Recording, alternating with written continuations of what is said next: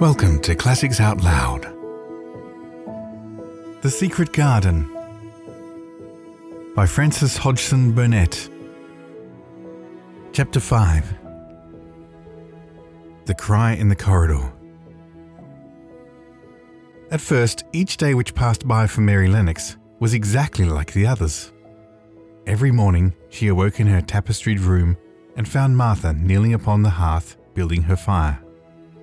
Every morning she ate her breakfast in the nursery, which had nothing amusing in it, and after each breakfast she gazed out of the window across the huge moor, which seemed to spread out on all sides and climb up to the sky. And after she had stared for a while, she realized that if she did not go out, she would have to stay in and do nothing. So she went out. She did not know that this was the best thing she could have done, and she did not know that when she began to walk quickly, or even run along the paths and down the avenue. She was stirring her slow blood and making herself stronger by fighting the wind which swept down from the moor.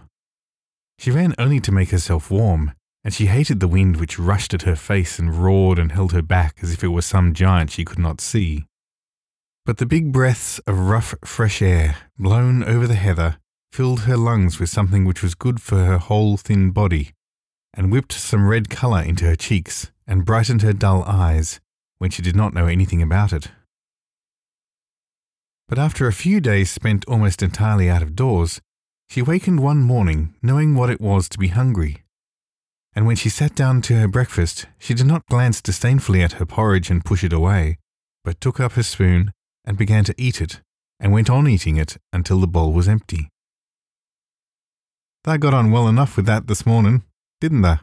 said Martha. It tastes nice today, said Mary, feeling a little surprised herself. It's the air of the moor that's giving thee stomach for the victuals, answered Martha. It's lucky for thee that thou's got victuals as well as appetite. There's been twelve in our cottage, as had the stomach and nothing to put in it. You go on playing yourself outdoors every day, and you'll get some flesh on your bones, and you won't be so yellow. I don't play, said Mary. I have nothing to play with. Nothing to play with? exclaimed Martha. Our children plays with sticks and stones. They just runs about and shouts and looks at things. Mary did not shout, but she looked at things. There was nothing else to do. She walked round and round the gardens and wandered about the paths in the park. Sometimes she looked for Ben Weatherstaff, but though several times she saw him at work, he was too busy to look at her or was too surly. Once, when she was walking toward him, he picked up his spade and turned away, as if he did it on purpose. One place she went to oftener than any other. It was the long walk outside the gardens with the walls round them. There were bare flower beds on either side of it, and against the walls ivy grew thickly. There was one part of the wall where the creeping dark green leaves were more bushy than elsewhere. It seemed as if for a long time that part had been neglected. The rest of it had been clipped and made to look neat, but at this lower end of the walk it had not been trimmed at all. A few days after she had talked to Ben Weatherstaff, Mary stopped to notice this and wondered why it was so.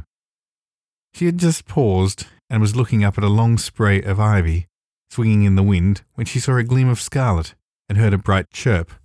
And there, on the top of the wall, perched Ben Weatherstaff's robin redbreast, tilting forward to look at her with his small head on one side. Oh, she cried out. Is it you? Is it you? And it did not seem at all queer to her that she spoke to him as if she was sure that he would understand and answer her. He did answer. He twittered and chirped and hopped along the wall as if he were telling her all sorts of things. It seemed to Mistress Mary as if she understood him too, though he was not speaking in words. It was as if he said, Good morning. Isn't the wind nice? Isn't the sun nice? Isn't everything nice? Let us both chirp and hop and twitter. Come on, come on. Mary began to laugh. As she hopped and took little flights along the wall, she ran after him. Poor little thin, sallow, ugly Mary, she actually looked almost pretty for a moment. I like you, I like you, she cried out, pattering down the walk, and she chirped and tried to whistle, which last she did not know how to do in the least. But the robin seemed to be quite satisfied and chirped and whistled back at her. At last, he spread his wings and made a darting flight to the top of a tree, where he perched and sang loudly. That reminded Mary of the first time she had seen him. He had been swinging on a treetop then, and she had been standing in the orchard. Now she was on the other side of the orchard and standing in the path outside a wall, much lower down, and there was the same tree inside. It's in the garden no one can go into, she said to herself. It's the garden without a door. He lives in there. How I wish I could see what it is like. She ran up the walk to the green door she had entered the first morning. Then she ran down the path, through the other door, and then into the orchard. And when she stood and looked up, there was the tree on the other side of the wall, and there was the robin just finishing his song and beginning to preen his feathers with his beak. It is the garden, she said. I am sure it is. She walked round and looked closely at that side of the orchard wall, but she only found out what she had found before that there was no door in it. Then she ran through the kitchen gardens again and out into the walk outside, the long ivy coloured wall, and she walked to the end of it and looked at it, but there was no door. And then she walked to the other end, looking again, but there was no door. It's very queer, she said. Ben Weatherstaff said there was no door, and there is no door, but there must have been one ten years ago because Mr. Craven buried the key. This gave her so much to think of that she began to be quite interested and feel that she was not sorry that she had come to Misselthwaite Manor. In India, she had always felt hot and too languid to care much about anything. The fact was that the fresh wind from the moor had begun to blow the cobwebs out of her young brain and to waken her up a little. She stayed out of doors nearly all day, and when she sat down to her supper at night, she felt hungry and drowsy and comfortable. She did not feel cross when Martha chatted away. She felt as if she rather liked to hear her, and at last she thought she would ask her a question.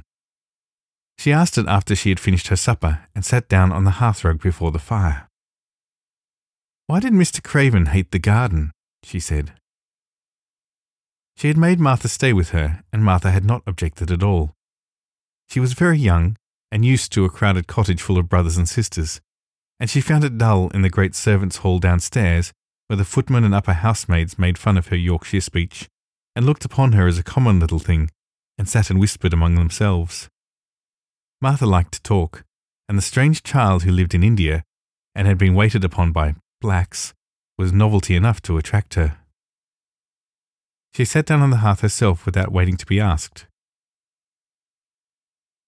Thou thinking about that garden yet? she said. I knew thou would.